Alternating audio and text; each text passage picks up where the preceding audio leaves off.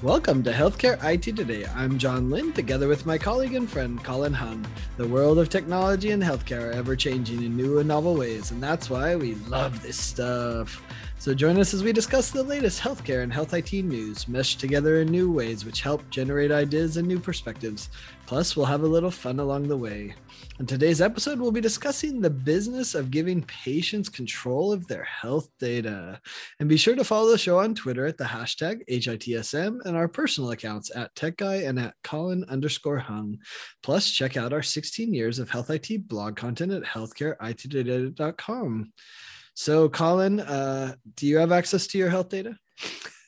Uh, John, I am Canadian, therefore I do not have access to my own health data. that should be easier. It's all one system. Like, yeah, I know, and we have actually a patient identifier that's universal. Right? Yeah, like, exactly. Yeah. I guess the patient identifier doesn't solve all problems, like they say. no, it, it just makes it more tantalizing because it's possible. Right? but, That is uh, so interesting, though. Why don't they give you the data? Is it's just not a priority in the investment? Yeah, well, because it's it, it- you know the government just hasn't invested to make the systems available. We can get our lab tests now, and Okay. and they are slowly doing this, but it's not like it's in, you know, it's not like I can log onto the portal and it just instantly access everything from the payer side of the government that runs it. Interesting. Uh, I can only get piece, bits and pieces, much like you can in the U.S. Right? I have to go to the hospital that I went to to go get my data. I have to go to the lab to get my data. Yeah, not a lot of fun. Yeah, I mean, I, I don't have mine. A, a part of me has said, well, what would I even put there?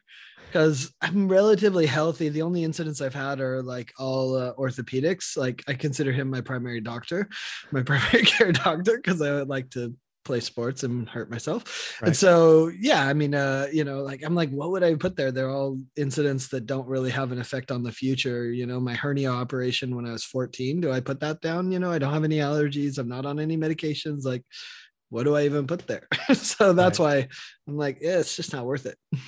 Well, actually, that, that leads me to my question for you, John. Like, so why why do or uh, patients need or want access, uh, or for that matter, control of their health data? Yeah, it's a really good question. And I think I should start with this premise. Patients should have access to all of their data. So, like, I don't think, I think we both agree on that, right? That, like, hey, they own access to the data, they deserve access, and they should have the opportunity and the right to get that data. And we should make that available through these systems. So, that I think is clear. And uh, the government's gotten way behind that as well. I mean, that's the thrust of their efforts. And so I think, you know, they should, right? And in some cases, it makes complete sense. Uh, you know, I think of our, our good friend Grace Cordovano, who's an, an advocate for many cancer patients, and you know, the work that she does to advocate for that patient requires access to the data so that she can advocate effectively for the patient. And that is the ideal way to get care: is to have either yourself or someone else as a patient advocate accessing the information to make sure it's accurate, to find out what the results are, to make sure it's being shared between it. I mean, this is at least in today's healthcare system in the US, this is a valuable thing if you want the best care. And so patients, especially with chronic conditions, need and want access to that so that they can know that they're getting the care that they need and that they deserve and that it's going to be the best care possible for them. Yeah, no, I can't disagree with you. I, I think access to me, there's two parts to this question. One is access, and I agree. I think everyone should have access, and it should be as easy as possible, as friction free as possible. Um, and and you know, yes, the government has done some some things in both countries and countries around the world to enable that for patients, right? And I think that's a good thing. Uh, we're not there yet. There's lots of still hurdles and challenges, which we'll talk about in a second. But I think that is a good thing. I think the the control side though is a bit interesting for me. Mm, um you know as a patient and and like you john like relatively healthy not a lot of chronic conditions you know so knock on wood i'm not in that sort of category.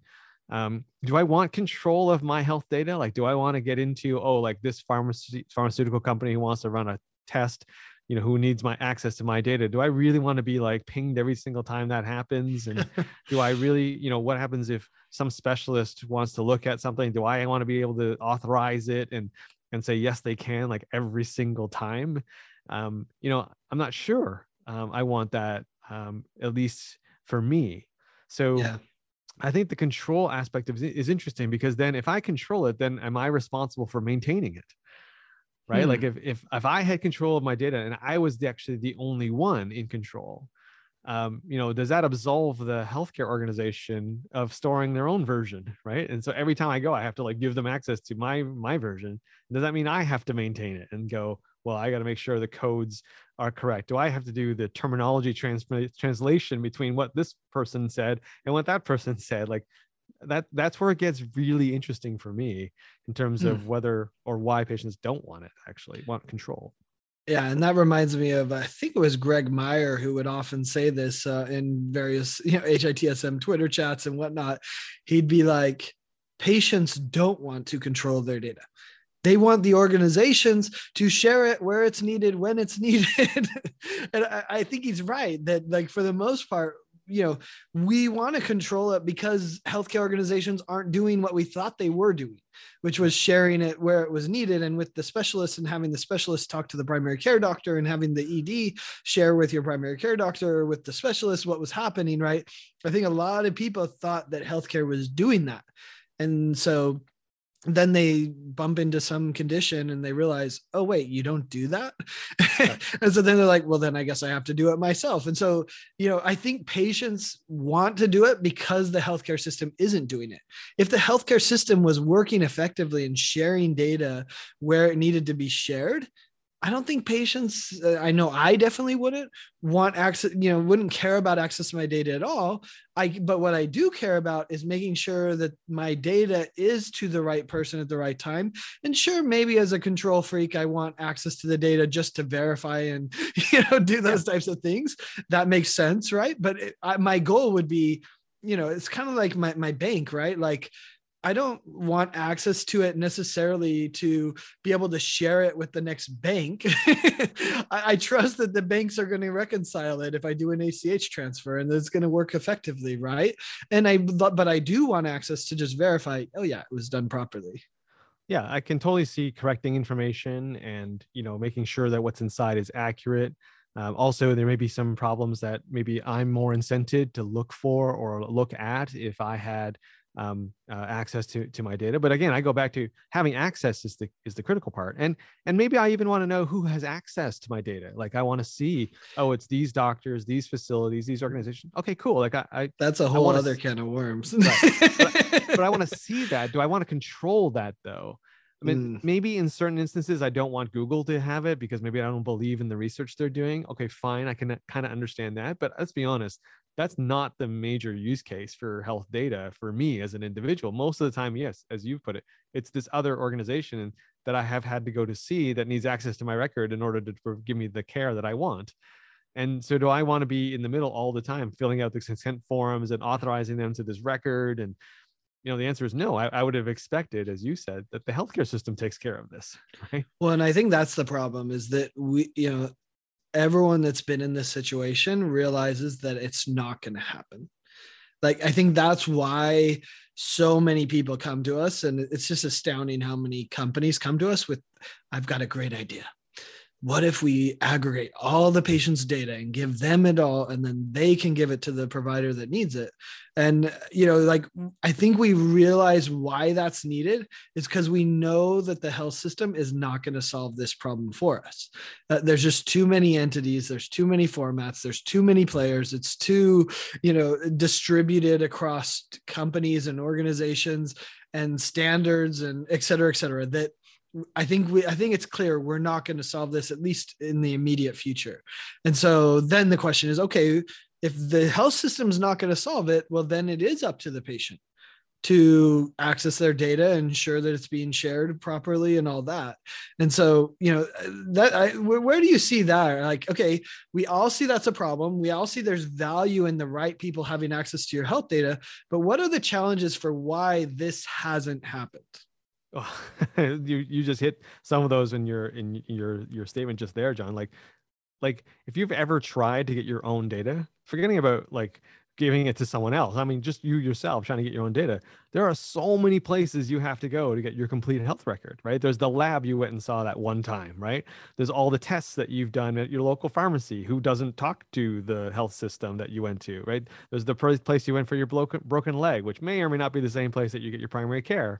So there are so many, first of all, there's so many different places, and then each of those places has their own system. So you getting the data and getting it into an electronic format that's great but then it's not the same format. Some may be in FHIR you know or, or CD, cdias some may maybe, be a text message on facebook with a doctor friend that exactly like it there's so many different formats through no fault of the system. It just you know you could say well you know shouldn't the healthcare system have been on a single standard format the answer is well maybe but what about your dentist right? What about mm-hmm. the chiropractor? Like, how far do you go to get that longitudinal record? So I think that's the biggest challenge is just the breadth of places you have to go, and then yeah, the data format that these are in, they're not the same. Yeah, you know, this is my favorite story in regards to why getting access to all of your data, which I mean, there's an interesting question. Do you need all of it? And I think the answer to that is yes, or nearly yes, right? For it to be really valuable to you. Uh, and so you know my favorite story was a company that was literally paying doctors to give them the data for patients their business model which uh, you know obviously it failed but they would go to the doctor and they'll say we'll pay you if you upload the patient's information here or you transfer it here or whatever and guess what even with paying the doctor they still couldn't get the doctors to give them the data and you're like wow this problem is hard to solve yeah it's it's very challenging and and like I, like I was saying, like how far do you reach down? Like what about Fitbit information? Like that's health mm. data, right? Like and and that might be the easiest data to get, ironically. probably, probably. But uh, so that's one challenge. Then second of all, like what's the challenge? Like once you have it, right? Like let's say you're able to get all of the data, which you know is a magical thing. it's like a unicorn. I'm not really sure we're ever going to see that, but let's say you were able to do that. Now you have all this data. What are you going to do with it?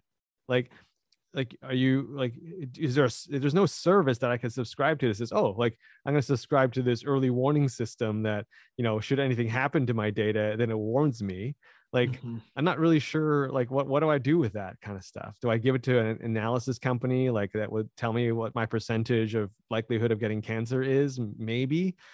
But that's like a one time thing and i don't need it again right? Like ironically that may be the way that this breaks out it's less about the kind of institutional healthcare data that's in the EMR and you know the fitbits of the world which is a bad example because it's not that medically relevant and so maybe it's the AliveCors of the world and the apple watch and the you know withings watch you know those ones right. that are doing the ecg and you know and then also they have my scale and also have my temperature and now they have a sleep one right you know like if we get those combinations of sensors that aggregate again it's got to aggregate all the data across five or six sensors possibly multiple companies still a major problem right uh, but once it does could they do something of like what you described which is proactively tell me how my health is doing and the risks that are associated with my health. So they actually work to keep me healthy as opposed to just treat my chief complaint. And so I think that's where it actually may be more interesting is the consumer health data actually having an impact on my health more than it does aggregating the EMR data around a chief complaint that I already know about and has already been fixed. And so, you know, to your point, like what value is having all of that data when it's already been treated and not, you know I'm, I'm healed from it? Like it's not as valuable for sure. Right right. Hey if you're just tuning in you're listening to healthcare it today with john lynn and colin hung. Today we're discussing the business of giving patients control to their health data. So john let's talk a little bit about the business side of gathering all this data into one place so we're going on the assumption that this is possible, um, and we're ignoring the fact that you know is it really needed? but we can get all the data. we can get all the data. um, what are some of the business models that you've seen cross your desk about what people are trying to do once that has occurred? Yeah, so there's two that I've seen most common. I'll throw one and then let you chime in. But the first one that I, I think is a real problem is do I have to fill out that intake paperwork when I go to the doctor.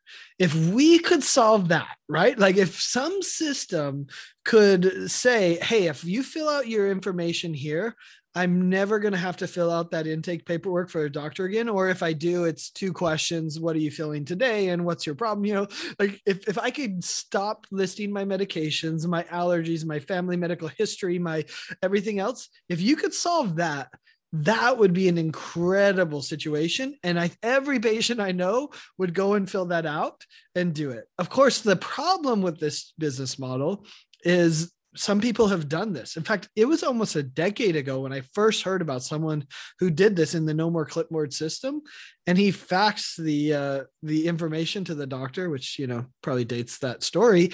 But he faxed it to him, and then he gets there and he, he wanted to see what would happen. I mean, literally, it's his full record. It's more than they could ask on any sort of intake paperwork. And he shows up, and they hand him the clipboard, and he has to fill it all out. And so you look at that, and you're like, okay, it's great that you've aggregated all the data, but how do you bridge all the data being in one system or on a USB drive or in a portal or in whatever it is, right? On the blockchain, we'll throw that out there. Uh, you know, once it's there, how do you bridge that to the doctor so that the doctor gets all of that information in the workflow that they want to have? And that's the problem. Yeah, it's, it's a it's an interesting problem, and, and you're right. I mean, it's uh that's definitely a model of yeah. If we could solve that, I think people would love it. But um, yeah, they don't. Related to that, John, I would say the other it's uh, the other problem is even if you, uh, I think one of the problems that patients have is I don't want to take that test again, or didn't mm. I have this test already done by another facility a couple weeks ago? Can't you just use that? You know, so step one of that problem is that system you're currently at probably doesn't have access to that record. So if you had yeah. access, would that prevent an extra test from happening? And my yeah. answer to that is it probably won't. Having access to that prior test, in most cases, the facility you're at, the person you're seeing that's new, would probably want their own version of that test. Why? To validate and verify because they trust their testing group or whatever they're going to do versus this other entity that may not be doing it the same way they want to have it done or maybe weren't looking for the same things that you they want to look for. So, like the clipboard example, yes, I think it might be helpful in some cases to know and see the history of all the tests you've had done. But I think in a lot of cases, the doc you're seeing is just going to order another one. So you're not really saving anything. You're not really gaining anything by having um, that that that that access to the data given to that new doctor. Which I've heard of a couple of companies that were kind of banking on that ROI right? Like mm-hmm. to say, hey, like by having access to this record, you don't have to order that extra test. Therefore, it's a net savings to the organizations. My comment was, who's that money saving? Like, where's the savings yeah. coming from? Because it's just billed back to the patient anyway. Well, and that that's the problem, right? And uh, uh, you know, this is a slightly jaded view, but I guess listeners are probably used to that from me. So, uh, you know, you look at that, you say, okay, here's my business model. You know, provider organizations, we're going to stop all of these redundant tests let me translate that for the provider organization. We're going to cut into your revenue and get rid of all these really profitable tests. Like that's that's sadly the pitch that it is there. It reminds me of I think Christina Farr. Uh, she she tweeted out this amazing story, and I can't remember who it was. So uh, maybe I'll put it in the show notes. But yeah, it, it was this guy. He said, "I thought if I solved patient problems, I would have an amazing company." He said, but it turns out healthcare doesn't work that way. And it's kind of exactly what you're describing, right? If healthcare was about the patient and about lowering costs, then this solution would just make sense. But there's a lot of people that unfortunately are profiting from the dysfunction of repeat tests. And so to your point, and you can usually come up with some sort of medical rationale for why you need to do it again. It was too long ago. I'm not sure I trust the data. Was the source right? Did you do it standing or did you do it sitting? Like, uh, you know, whatever. Right? I mean, you can usually come up with something and and and do it again. And so that's why that's a problem. Uh, you know, the other one that for me that stands out is data, selling the data. Mm, uh, right. You know, people look at that and say, well, you know, you're making billions on this data and selling it or hundreds of millions. Why don't you pay me for the data? Because it's my data. And whenever I hear that, I think, yeah, that's true. They are making hundreds of millions and billions of dollars, many of these companies. But my, unfortunately, when you dig down deeper and you realize, wait, across millions of patients, you know, your record itself might be worth like a dollar 65. So you're like, hey, Colin, will you give me all your data for 46 cents? Because your data is worth that to me. Uh, you know, you're like, well, because uh, as an individual record, it's not worth very much. But in aggregate, a million people across 46 cents, well, that's that's a lot of money. Right. And so I think that's the problem is we uh, overestimate the value of our record. And there are some people probably that are worth 50 bucks or 100 bucks or even 500 or 1000 bucks, right? but that changes the whole situation when the majority of people's are worth a dollar 32 right so you know that that's a great business model. I'm going to pay you a dollar 32 for your records. Yeah not going to happen right? Well and and then it goes back to the problem you were stating before john like even if you found a company that was willing to like a research organization a pharmaceutical company someone running a clinical trial um, you know you're going to need the complete record right? In yeah, order they're going to want the complete record so, eh, you know, yes, they'll pay you, but they'll want everything about that patient. And then you're back to the problem of do you have the complete record or do you just have the fact that they are a 40 year old living at in, in this zip code without these chronic conditions or with these chronic conditions and is not a smoker or is a smoker? Like you have that basic information, but do you have all the latest tests, right? Do you have all of this kind of, who is who is it that they're seeing, like all that information potentially is information that is worth something to whoever is buying it. Um, and then there's not then forget about like what about the ethic the ethicalness sure. of it, right? Like you're going to sell this data to, a, to sure. a pharmaceutical company that's looking to look in to see how many people are on their competitor's uh, drug, right, or medication, right? Like you know yeah there's a lot of interesting ethical questions there and i think the overarching principle for me when i look at this is like anytime I've had this discussion with people, we all like intuitively know that there's a problem. And we wish that the problem of the right data being to the right person at the right time was solved. But when you start to slice it up, you realize that to, in order to make a business out of this, you're you end up slicing out the population where it's like oh, this would be a great solution for 1% of the population, right? Or for even 10% of the population. But everyone thinks, oh, it's a problem that everyone has. When in reality, no, it's like 1% of the population really would benefit from this or has value. And so finding a solution that solves for everyone, you know, is just really hard to do. No, I agree. I agree. So, John, where are some bright spots? Are there is there anyone, uh, any organization, or any examples where you think it's this is actually being done well? Yeah. So as I look at it, I, I think there are bright spots, I, and I, I, think we have made big strides. But here's the thing that we need, I think, to need to temper our, our understanding that help us understand what we've accomplished, which is, are we ever going to have a pure perfect longitudinal health record of of that patient my opinion is we will never have that I don't think that's possible. But I go back to we don't have to have that to solve many of the problems we have in healthcare.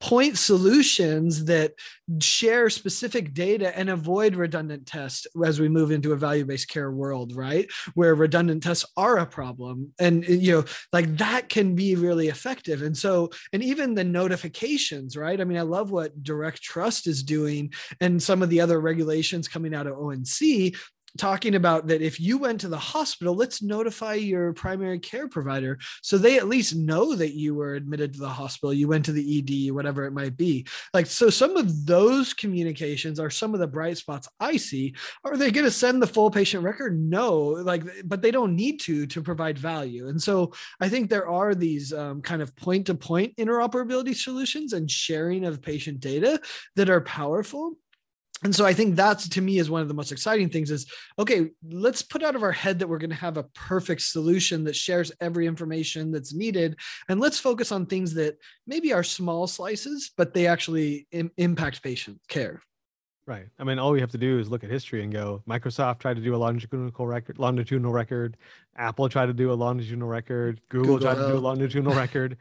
And they got out of that business right and and you'd think a company like that you could argue well maybe they're so big they got clum- cumbersome but they had the, some of the best scientists some of the best people working on this problem and even they realized you know what? There's not a business model here. So i look yep. at that history and kind of go just kind of reiterating what we were talking about before. But i like where you went because i agree. I think there's some bright spots that are very specific. I'm starting to see some the rise of um, some very specific uh, organizations targeted around clinical trials, and they're building these massive clinical trial databases for very specific types of patients. Mm. Not every patient, but for a very specific patient. I'm also seeing some organizations getting together. Like we, you know, when we were at Vive, we met with uh, Truveta, right? Uh, an amalgam of a bunch of uh, healthcare organizations getting together and pooling their de-identified data. Why? Well, right now they're using it to kind of look at COVID-related um, and and cases and saying is is hospitalizations going up and down right in our area and is there anything we can do about that? Can we look at other uh, um, uh, public health data around that? And now of course they're looking at how can we monetize this uh, de-identified data or make that available to other public public health organizations so that they can tap into it. So it's working right? These organizations have gotten together. They have massive amounts of records. They figured out a way to put that together in a standardized way uh, and they're making it available. So uh, that to me is a, is a bright spot where I don't know if they're figured out 100% how they're going to monetize it, but I like the fact that they actually got together and figured out how to put it in a common format. Yeah, and I think we're seeing that with a number of organizations. You're right. That being able to access the data to evaluate it in aggregate, that is starting to happen on a scale that wasn't happening previously. I mean, I think of Clarify Health is doing a lot of that work, and they even partner with LexisNexis to access some, even some of the consumer data along with the health data, which I think is, you know, LexisNexis is an interesting partner for a lot of organizations that want to go beyond just some of the health data into, you know, all sorts of types of data data. So I think those are interesting. You know, the other thing that you know, as, as I look at interoperability, like okay, it's great point solutions, and it, it's great, uh, you know, the aggregate data, but I also have hope with what's happening with APIs now we're seeing something happen is that once they've started opening the apis we really how we realize how rudimentary they are and how much more we want but once you just you know have people desire something and realize oh, this is possible. And I do want access to that. And I can be trusted with a two way API that allows me to read and write to it. Like once you, st- you know, give, you know, it's like putting a little piece of blood into the water for a shark, right? Once they start feeding, then they want more. And I think that we're at that point in APIs where we're like, hey, you gave me enough. Now I want everything. And we're going to see some demand for that. And I think we'll see that evolution where these companies do open their APIs to a much broader access and they start trusting organizations to be able to read and write to that API. Well, let's hope. I mean, that's the hope, right? Like exactly what happened with GPS when they made it available to everyone. All of a sudden, you had all these applications now that use GPS, and it wasn't yeah. until those APIs existed. So hopefully, that'll exactly. be the same for our health data. Hey, that's another episode. So thanks to all of you who tuned in to Healthcare IT today. You can find out more details about our show by clicking on the programs page on healthcarenowradio.com. And of course, by sharing your voice and engaging with the community at healthcareittoday.com and on Twitter using the hashtag HITSM. I'm Colin Hung with my friend and health IT collaborator, John Lynn. Thanks for listening. Have a great week.